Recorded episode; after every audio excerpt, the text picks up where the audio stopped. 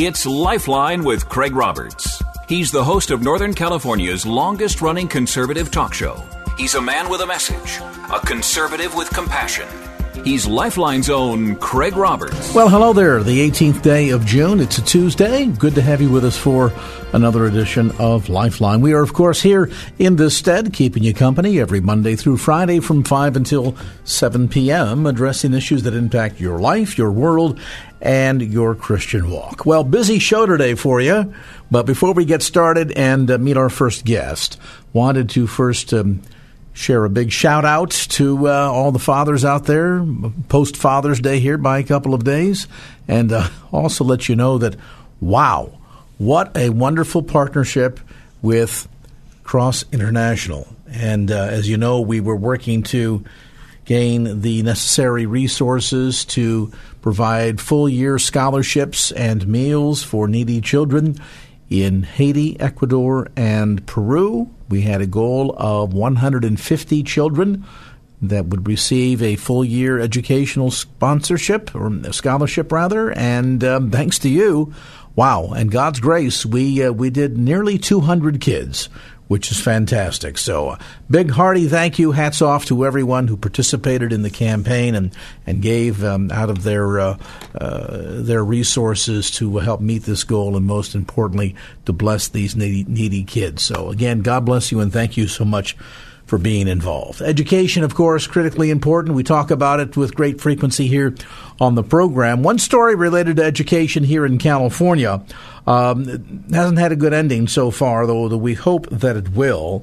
This is a story of a Christian boarding school in Northern California recently raided by state officials. Now, you hear the word raided and think, my good night, there must be something nefarious going on. Well, Riverview Christian Academy is located in Northern California, and recently they experienced a raid.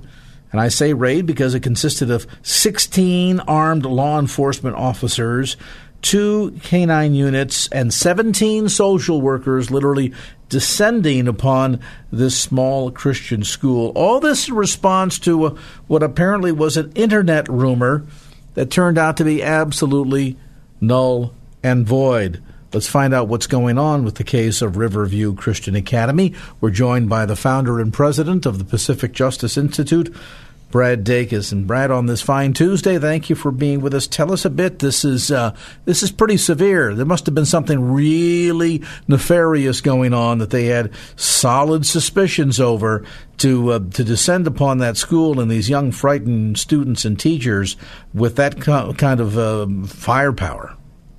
Yeah, it, this is one of the worst atrocities by the state of California, specifically the California Department of Social Services, um, that I have ever seen probably in my lifetime. It was is so horrific because this school is not like a, a new school and questionable.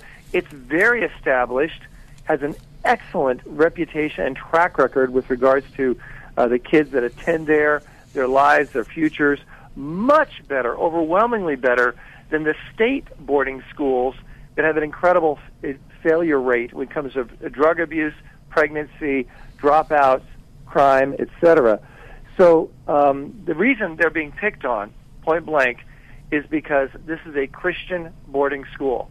The Department of Social Services, uh, with a strong push by the uh, radical LGBTQ, want to shut them down because of their Christian biblical world view. They don't not only want to shut this school down, uh, we believe that they want to shut every Christian boarding school uh, that uh, has anything to do with um, th- these kids and transforming their lives in a way that they may not agree with. Now, the state, of course, is countering by saying, well, part of the problem here is that uh, we had allegations that there were uh, basically collections of weapons on campus that uh, they had concerns over. Also, there have been allegations that this facility has been operating more of a um, sort of a rehabilitation facility rather than an educational facility. What of those allegations by the state?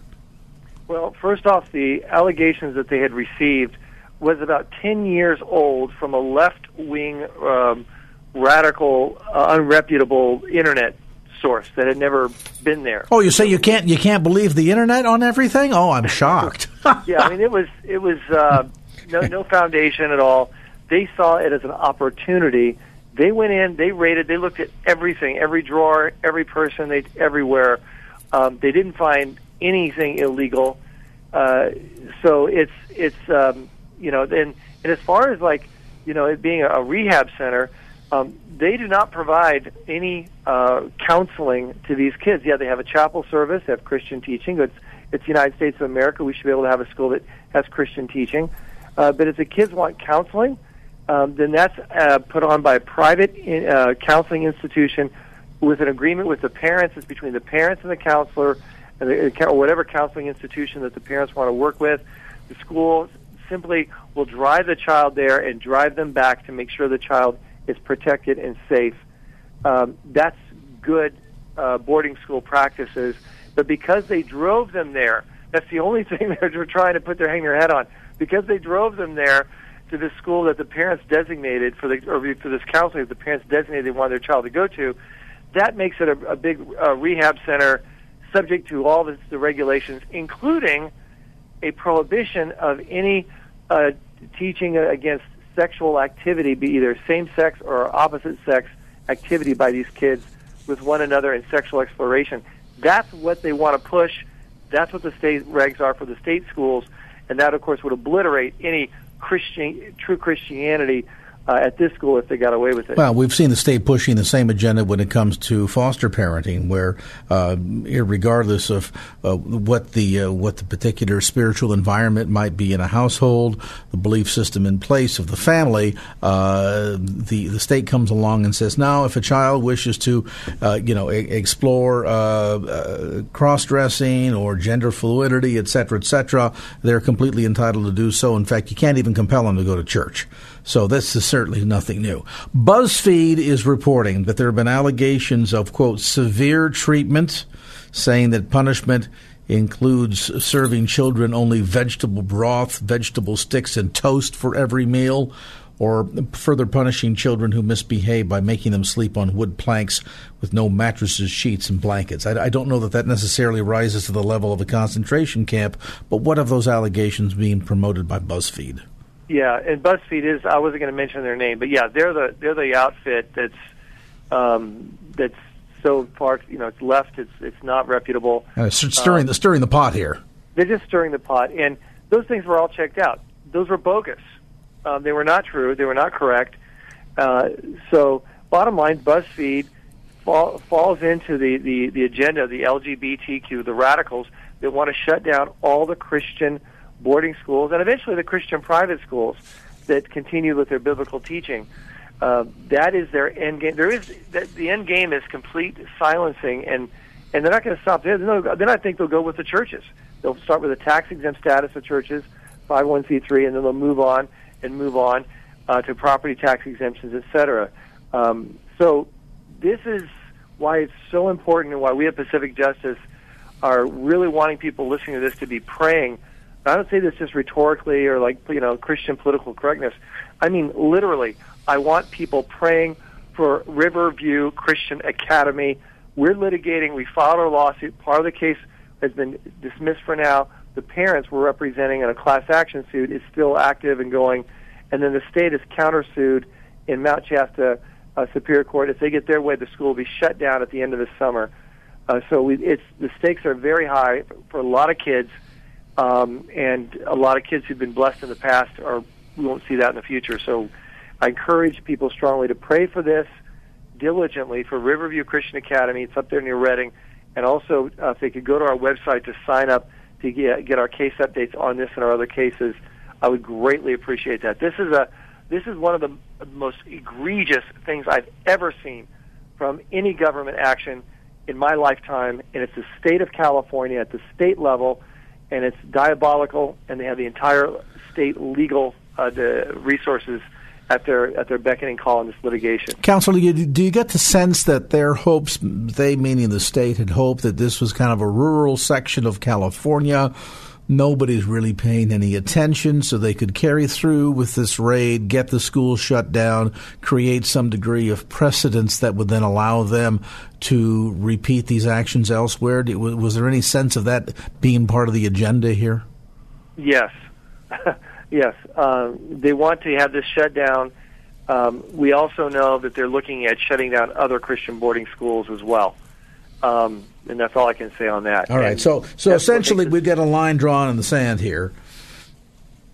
Right, and they, they want to shut them all down. If they're a Christian boarding school that teaches what the Bible teaches, has have the morals regarding sexual activities and promise that kind of stuff, they want them shut down if they don't give in to their to that radical agenda that they're pushing, and it's it's very concerning. And, and so many young boys and girls uh, who are there in those Christian boarding schools for a reason, uh, who need that um, they're going to to be um, the, the real losers in this, and um, so we're going to bat for the parents and these Christian and this Christian boarding school. Yeah, sadly, the kids always end up becoming pawns and getting uh, caught in the middle.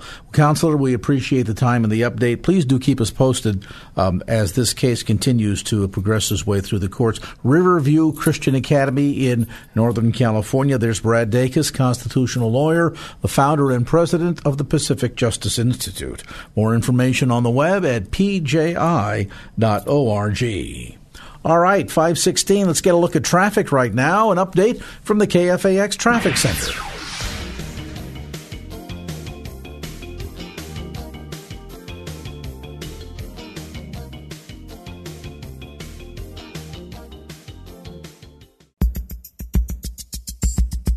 And now back to Lifeline with Craig Roberts. Tolerance. It's a term bantied about with great abandon these days, especially by those on the left. Liberals who wish for freedom of expression and understanding for all peoples of all persuasions, hawking all agendas, uh, with the sole caveat that tolerance is tossed unceremoniously out the window when it comes to those deemed by the so called tolerant left to be intolerant. And by intolerant, they mean pretty much anyone who doesn't tout their party line or embrace their body politic a new book out that gives us the inside story to this issue of an attempt by the liberal left to silence everyone else. The book is called The Silencing How the Left is Killing Free Speech. Its author, well known political pundit, news analyst, USA Today columnist, and Fox News contributor, Kirsten Powers. Kirsten, let's talk a yeah. bit about this attack on free speech coming from kind of an unusual end of the political spectrum. I mean, aren't these the same people, the students of yesterday and the teachers of today, that began the free speech movement on the Berkeley campus in the 1960s? Yes, exactly. And I, I call the people in the book the liberal left to distinguish them from what I consider just the average Democrat or even your average principled liberal who still really holds firm to those ideas of tolerance and diversity and free speech that you were just referring to. Uh, and, and that's what makes, I think, what they're doing that much more troubling is because on the one hand, they're, they still claim to value these things while at the same time they are using all sorts of different tactics to silence the debates, to say certain things, you know, certain debates are over, that we aren't allowed to talk about certain things anymore, and if you do talk about them, you will be labeled with some toxic moniker that's, you know, going to make you radioactive basically to the rest of society. And, and, how do they live with themselves in the sense? And, and, and you've had a chance to deal with both ends of the political spectrum, both as a reporter and news analyst. Uh, there's this sense, I think, that some of them are out there promoting the same kind of stereotypes that they themselves purport to hate. Right. Well, I think that um, that they are able to do it because they really do believe that what they're doing is a righteous act. They they believe that they have the capital T truth, that they know what is right, and that there really is nothing to debate, and so that they don't they they don't feel that there is a need to, for example, treat somebody who opposes same-sex marriage as anything other than a homophobe or a bigot. And and so you know, even though I I do support same-sex marriage, I, I recognize that there are people who don't that are people of goodwill, and that you know, and then the best way to engage people is to um, persuasion, uh, you know, rather than coercion, rather than trying to silence them. And the liberal left doesn't see it that way. They really do believe that the righteous act is to just really sort of isolate that person from society by saying, no, you know, you're you're a homophobe, and uh, you know, we don't we don't even need to talk to you about it. Yeah, the irony is, if they believe so strongly in their position, you would think that the notion of civility and honesty in public discourse, in the end, would allow the, the quote unquote truth to win out. But yet, they don't apparently see it that way. And I have to wonder if there's almost a sense of, of compartmentalizing going on here. You, you resided inside of the Clinton administration as a Clinton appointee from '92 to '98. From that kind of uh, viewpoint, from the kind of the inside looking out. Is there a lot of compartmentalization that goes on? I don't. I I don't think that they really feel a need to compartmentalize because, like I said, they really do believe that they believe so strongly in what they're doing that they they feel like that they're on the right so-called right side of history or the you know the right side of the issue and and so that they you know there's, I, there's this example this just happened last month of a uh, Christina Hoff Sommers who's she's an AEI scholar, and she came. She went to Georgetown and Oberlin University in the same month to speak on what she calls equity feminism. It's her version of feminism, which is different from liberal feminism. And you know, she was treated almost like a terrorist coming to campus. It was, you know, people. You know, she had to have security, and they had people there holding signs that they're trigger warnings, so they were being triggered.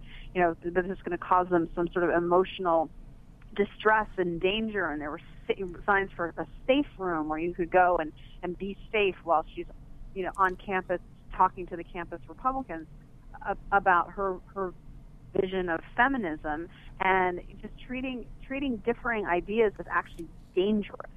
You know that that's I think that that is what is it takes it away from just your basic intolerance of uh, I can't hear this. That it's actually posing a danger and need and then they try to get the speeches canceled and if they can't get the speeches canceled then they try to, they're very disruptive um, or they try to delegitimize the speaker by making them seem like they're saying these horrific things when all they're doing is expressing a different opinion. And the irony is that seems to be kind of the, out of the arsenal of, uh, of tools that they utilize. Seems to be some of the more popular approaches: stigmatization, uh, delegitimizing, as you're saying. Sometimes even going as far as, as dehumanizing. Uh, many of your colleagues, some of which um, as as commentators that appear on other networks, I won't mention MSNBC, uh, make much game of this sport of dehumanizing those that have differing opinions.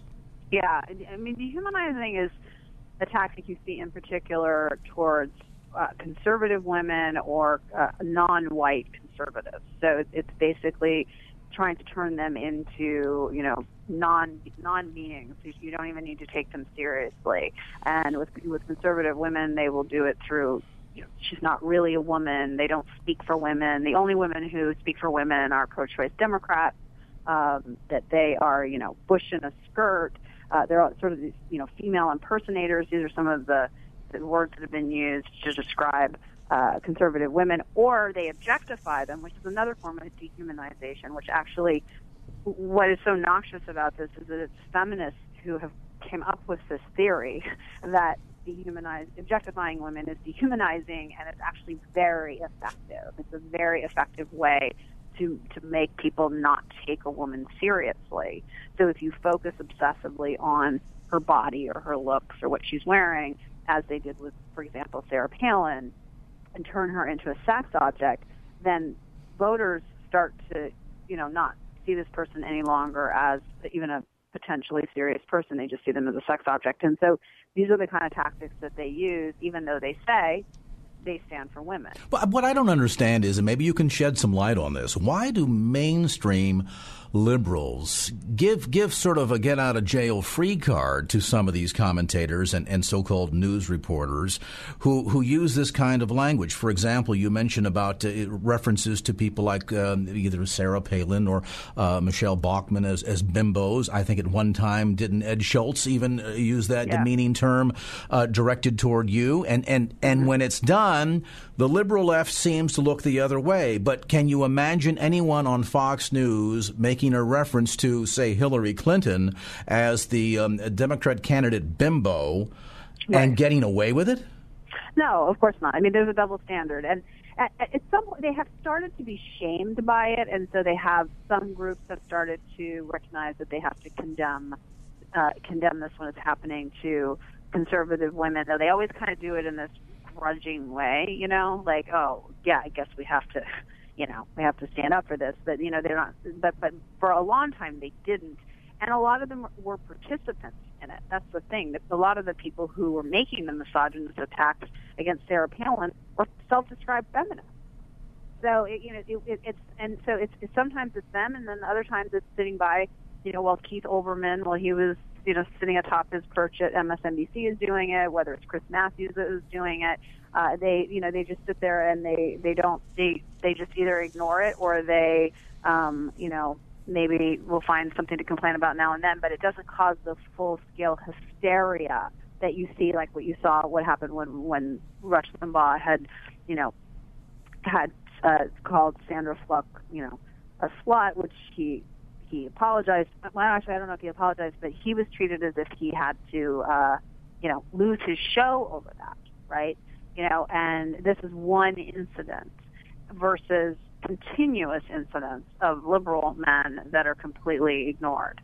What's ironic about this is just how insidious and widespread all this is. As you delineate inside the pages of the silencing, we, we, find this approach to, um, again, just the, the, the, the closing down of civil dialogue the stigmatization, dehumanization of the opposition, so to speak, that occurs not only on college campuses, as we referred to a moment ago, it's taking place uh, certainly within uh, politics, within the, the, the, Democrat Party. We see it taking place in, in the news arena. It's almost as if there's, there's no free um, antagonizing zone where actual discourse and exchange of, of ideas can take place anymore without fearful of, of suddenly coming under attack or having even your very legitimacy being questioned. Right. I think that's exactly right. Um, yeah, and I just did want to clarify that I just checked that Rush Limbaugh did apologize to her, which is like one extra step that we don't often see by the, the men, uh, you know, on the left who just are doing this with impunity and are never are never criticized. So, you know, I do think that um, the delegitimizing that's going on, which I get into in the in the book so much, is just is such an effective tactic to uh, to avoid debate, uh, to, to, to not have to, you know, somebody says something and you don't have to engage them on what they actually said. Uh, instead, you can just pick out something about them that other people are not going to like. Other people do not want to listen to somebody who they, who they've been convinced is a racist. They do not want to listen to somebody who they've convinced have been convinced of is, a, is an Islamophobe or you know or a rape denier, as they call the people who question the campus rape statistics, and it's just kind of, they're, these are conversation enders, not conversation starters. It's not encouraging robust debate. Uh, and, and which is really how we get knowledge in society. Uh, instead, it's encouraging really us just accepting what a certain group of people have decided is the truth, and we're not supposed to question it. Kirsten Powers, our guest today on this edition of Lifeline. We're talking about her new book called The Silencing How the Left is Killing Free Speech. The new book, by the way, just released by Regnery Press, available at Bay Area bookstores as well as through Amazon.com. We'll take a brief time out, come back to more of our conversation with Kirsten Powers as this edition of Lifeline continues.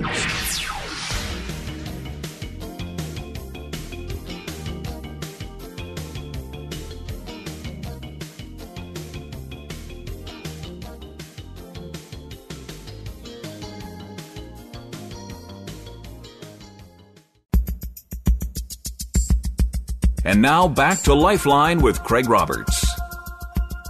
Welcome back to Lifeline. Our special guest today, well, you certainly know her as a political pundit, news analyst, USA Today columnist, and Fox News contributor, and now a new book called The Silencing. We're visiting today with Kirsten Powers. Kirsten, you relay an example of how insidious all of this is taking place on college campuses in terms of almost uh, sort of grooming students into this sense of, um, of intolerance uh, by talking about um, Lafayette College and, and their so called bias response team. Uh, share this example with listeners from the book, if you would, and then give us a sense of just how widespread is this mentality across campuses in America today. Well, th- these kinds of things are starting to crop up, and I expect them to probably spread, which is the idea that you know if you something on campus happens that you feel was somehow offensive, you know, some sort of bias, whether it's a racial bias or you know, gender bias or something, that you can report people for it, uh, and that it's treated as if it's uh, almost like a bodily harm that has occurred to you. And this is something that comes up throughout the the book in in in various stories, which was particularly alarming to me, which was that you know taking offense or even just disagreement or having to see something or hear something that you don't like is really often described as a violent event.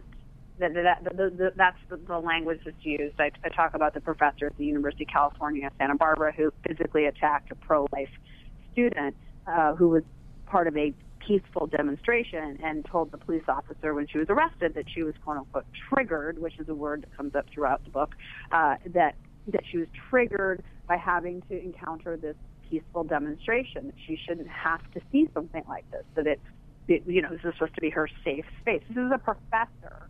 Um, you know, who doesn't want to have to encounter a view that she doesn't like, and that and treats it just the expression of the view as an attack. And so this is the mentality that we have that is spreading, which is which is that, you know, in that case, that's an outlier. Usually, it doesn't involve somebody physically attacking somebody. The response, but there there are other ways that the person is then silenced because, you know, they say, "Well, I just I, I can't, you know, I just it, it, was I can't I can't see that I can't hear that I can't. you know the irony is that you when you breakdown. when you put this in context for those of us that are old enough to remember a, a, lot of the new liberalism today, whether it be on college campuses or in the mainstream media, sounds like a lot of the old McCarthyism of the 1950s. Yes, yeah, very similar, and it's there's yeah there's this aspect of who you talk to also uh, is is indicative of of who you are versus what you say or what you think. And I experienced this actually when my book came out, when uh, I gave excerpts of the book to various publications, including the Daily Beast, which I write for and is considered a, you know left of center, but also to a publication at the Heritage Foundation, which is conservative. And because of that, I had all these uh, liberal lefties coming after me saying that I, you know, because I had allowed the Heritage Foundation to run an excerpt that I, you know, that that just proved that I was a right wing hack and my book was somehow backed by the Heritage Foundation. Some, suddenly you are a shill, shill for the left or for the right, right rather. yeah, but but never mind that like I ran excerpts in the Daily Beast. You know what I mean? It doesn't. It's just they they just look for some kind of relationship that they can use to prove that you're a secret, you know, closet conservative. I have a bunch of examples in the book of how they really use this against journalists to scare journalists to into not pursuing stories because they will be accused of being closet conservatives because they are investigating the Obama administration or they're investigating Republicans. But if they investigate, uh, you know, the the right the the right people, then uh, then they're gonna if they, investigate Republicans, they're gonna be fine. But if they investigate Democrats, they're not. So you'll have people like Sharyl Attkisson, who award-winning investigations of both parties but all you'll hear about from the liberal left is how she investigated the Obama administration, and therefore she's this, she's literally this partisan, uh, you know, conservative hack. You know, the irony is this agenda, though, just bubbles so so so uh, close to the surface. It's it's unbelievable. I mean, for example, uh, Chris Hayes recently did what he called a Hillary Clinton study guide for millennials, where he touted all the wonderful things that she apparently had done before most of them, quite frankly, had ever even been born. And yet, can you imagine if, say, Fox News attempted to do a, a new millennials guide to Ben Carson? What what what kind of response you would see from the left? Right. Well, there's total double standard. I mean, you can't. There's, there, you know, there's this idea that, uh, you know, they spent all this time. I have a whole chapter on it, trying to delegitimize Fox News. Uh, the White House did, saying, you know, they're not a real news organization, and uh, and and telling other news organizations that they shouldn't treat them as real news organizations. And meanwhile, MSNBC is doing this times a million, you know. And and I'm not I actually I think MSNBC is free to do that. I don't. And if and if the, and if George Bush had ever come out and said they weren't legitimate, I would have been the first person to defend them. You know, I don't. I think that they they're they're, they're free to you know have have whatever kind of program they want to have. And uh, and I and I don't think that that means that you know if Chris Hayes does something on one show that uh, you know, a reporter or a host of another show is somehow held accountable for that, right? I mean, like the same way, like they try to merge everything at Fox together. It's like, well, because there's Sean Hannity, then that means that Bret Baier can't be trusted. Well, those two things have nothing to do with each other. You know, they're completely different shows, and um, and one is an expressly an opinion show. And so, yeah, there's this there's an absolute double standard where you had Obama administration officials leaving and going to work for MSNBC after the same people who said that Fox was not a legitimate news organization. Help us understand something here. Um, how much of this, in your opinion, is, is just based on that sense of unfamiliarity breeding contempt? In other words, that it's easy to either dislike or hate what you don't know or don't understand. So many people, particularly for the, the, the political world inside the Beltway, don't have an opportunity to really get to know, quote unquote, the enemy or the other side. And so, as a result, because of that, that sense of ignorance, we'll call it, uh, that, that, that they sort of have this this this deepening, abiding sense of acrimony shown toward those who don't share the same opinion. Yeah, yeah, I think that there's I, I, there's definitely an element of that It's very hard to sustain these the, the, these ideas. For example, that every single person who opposes same-sex marriage is a homophobe if you actually have friends or people that you're close to who have sincere religious beliefs that lead them to oppose same-sex marriage, and, and you can see, you know, that they they aren't homophobes. I'm not saying that the person's never a homophobe, but I'm just saying that that's, you know, that that at least in my experience, the people that I know, that that's not what's driving them. What's driving them is a religious belief. So I do think there is that. Um, but I don't. The, the problem with the liberal left is they really aren't interested in, in knowing people who are different than them, and they because they are so convinced that they are right, that they it just does not seem to have occurred to them that uh, that they could be wrong. But you know, I used to be pretty closed-minded, and I was definitely, you know, I'd worked in the Clinton administration, Democratic politics, very liberal family, and uh, I had a lot of these these ideas as well that I had it all figured out and basically working at Fox News and, and then later in life conversion to Christianity where I started being around obviously a lot of Christians and more conservatives, I you know did slowly break down my my prejudices. Frankly, I mean they were prejudices uh, where I could you know I didn't necessarily change my political views, but I was able to see, oh, you know there is a debate to be had here. Uh, there are things to talk about, and, and th- these are legitimate views. They're just different than mine. So at the end of the day, while it's it's often kind of surprising to see how closed-minded so many so-called open-minded liberals really are, there is hope, and and and and and I think sometimes the opportunity to the degree to which it's possible. And I'm just thinking about people that are engaged in the day-to-day business of going about uh, their affairs to engage with people in mm-hmm. a loving, legitimate, intellectual fashion concerning the issues of the day, not with heated exchange and raised voices, but just just an, open-minded exchange of ideas can sometimes eventually bring people around to another point of view. I think so. Yeah, it's it's often slow, so I think people get discouraged uh, you know, I think it's not it's not like you're going to meet somebody one time and that's going to happen. But I do think over time, and I've had a lot of friends tell me that it's you know, knowing me also has changed their views on some things, or even you know, they have their their ideas about what a liberal is like or what a liberal thinks, and and you know, and so I think you know, it's been beneficial in both directions. Well, the book certainly is very engaging in helping us to not only better understand what's taking place here, the dynamic between the two sides, so to speak, but also I think uh, uh, gives us a sense of hope that we can engage in some dialogue and eventually see some change. Kirsten Powers, the book is called The Silencing How the Left is Killing Free Speech. The book published by Regnery Press, available at bookstores throughout the Bay Area as well as through Amazon.com. And of course, Regnery Press, a part of the company that owns this fine radio station.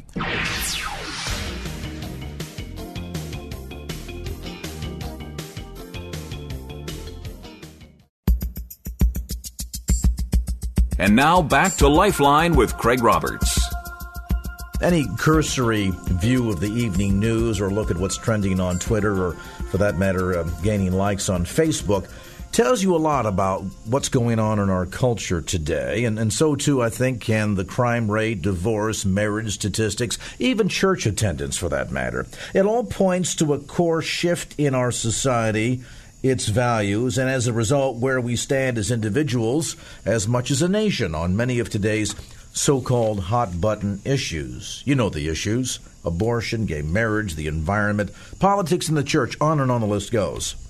Perhaps today, unlike never before, one thing we can agree on, and that is there's very little agreement on many of these issues, either inside or, for that matter, outside of the church. Well, what kind of a position should we stand? How should the church articulate where we stand? And sadly, today, oftentimes, the debate is not how to articulate where we stand, but whether or not we need to take a stand at all. Joining me, a man that needs no real introduction. He's pastored a church or two, written a book or two, even been on the radio once or twice. He's Chip Ingram, senior pastor of Venture Christian Church and uh, speaker on Living on the Edge. The new book, Culture Shock, a biblical response to today's most divisive issues. And Chip, always great to have you on the show. Craig, good to uh, talk to you personally, and, and great to be uh, on KFAX. And Boy, isn't it scary what we see going on today? And and you know that that old song, uh, "Anything Goes." Uh, you know what's black today is white today. What's good today is bad today, and uh, anything goes, and that certainly seems to be the trend. Sadly, though, that mentality has has uh, crept from the impact of the culture into impacting the church, and now, as I say, we we don't debate how we should go about articulating the stand that we have on certain key issues, but rather we fight each other as to whether or not we even need to take a stand.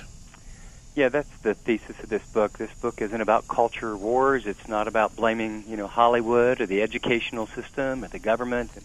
This book is really addressed to us inside the church who say we love Christ. We unashamedly believe the Bible's God's word. That you know we believe that uh, the second person of the Godhead uh, left heaven, was born of a virgin, uh, lived a perfect life, paid for our sins on the cross, died, rose again the third day, ascended to the right hand of the Father, and gave us this amazing mission to declare to all the world that our sins have been forgiven by what He did at the cross and it's the gospel. It's the good news, and that inside of that, then a new life always begets a uh, a new life change. And so, you know, that's my concern is that Christians don't live like Christians, and part of it is ignorance, and part of it is, you know, as I talk about in the book, uh, so much of those hot topics are really symptoms, and underneath, whether it's abortion or human sexuality or cohabitation, adultery, fornication, sexual morality uh, was rampant in the first century.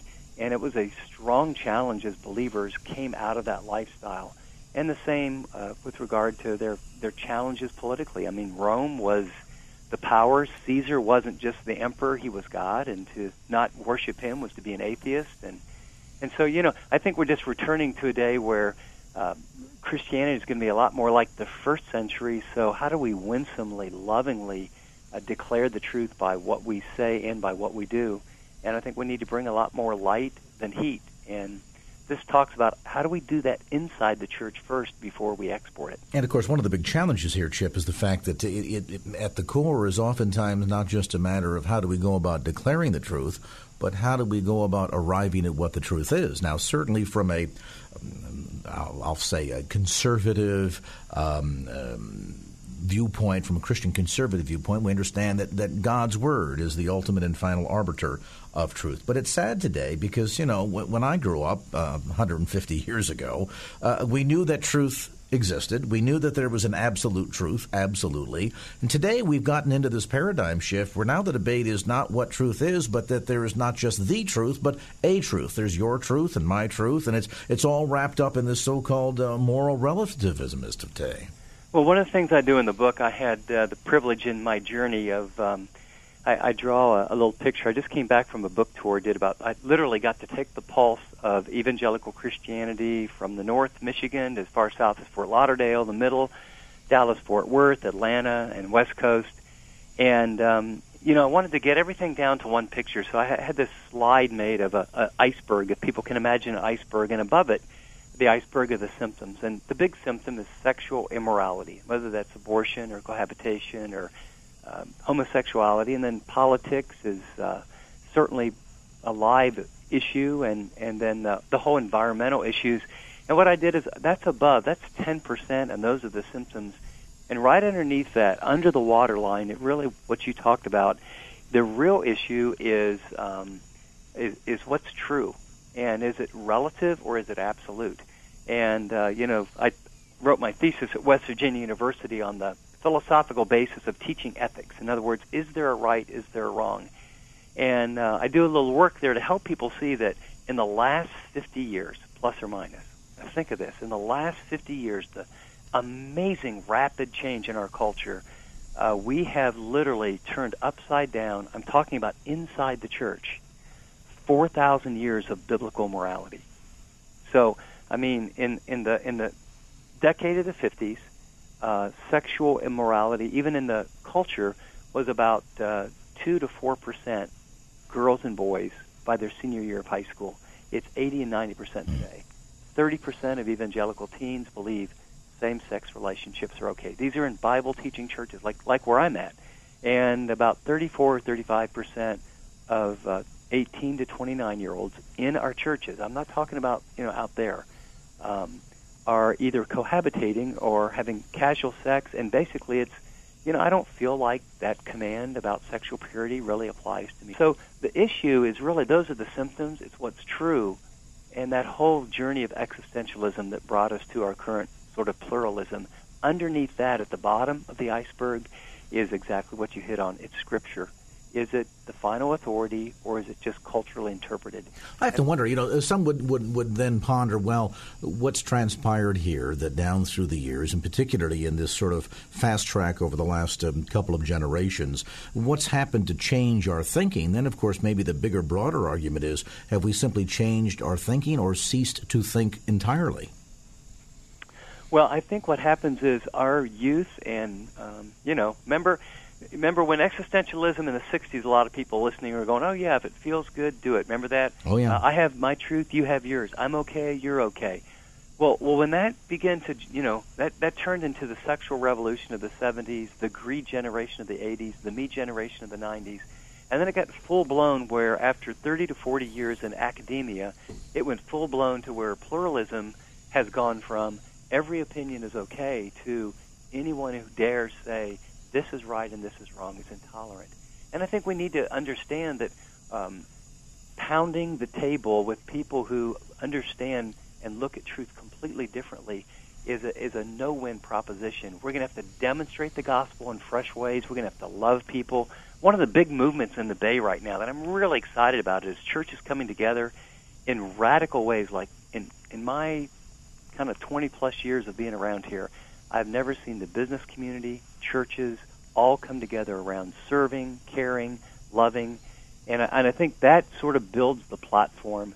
And then we have to declare the truth and and realize it's probably going to be unpopular. And we do have to do some um, platform rebuilding, don't we? Because, as you point out in the book, and I quote you here, sexual immorality has become so acceptable, even in the church, that we've lost our moral distinctive, and as a result, our platform to share the good news.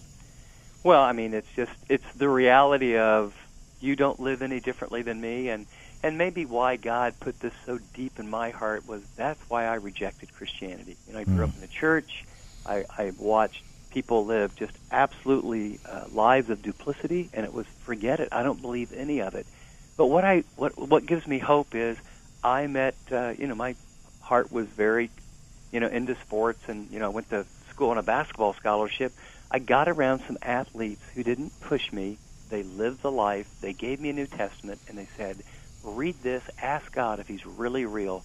Read it with an open mind." And they, their lives were the kind that I thought, "Hey, I, I want to be like them. I want to have relationships like them." They were authentic. They were transparent. When they blew it, they owned it, and they were good. I mean, they were the kind of people that they had excellence, and I think that's the kind of platform the early church had I think that anytime you see God moving, that's the kind of platform in business and sports and education. I think that's what has to happen. Christians living like Christians in the church.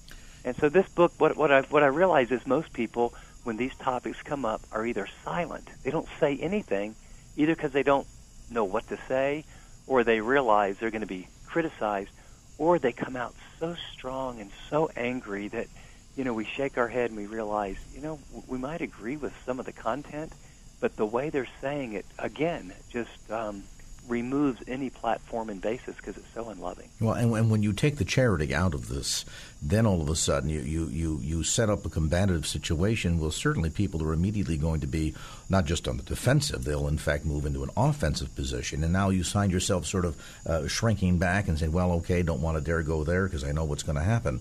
And, and therein lies then the loss that we lose of not just the platform, but the influence that we as the church should have. Uh, not just to say, let's see what what we can do to sprinkle some truth into culture, but in fact to lead the culture.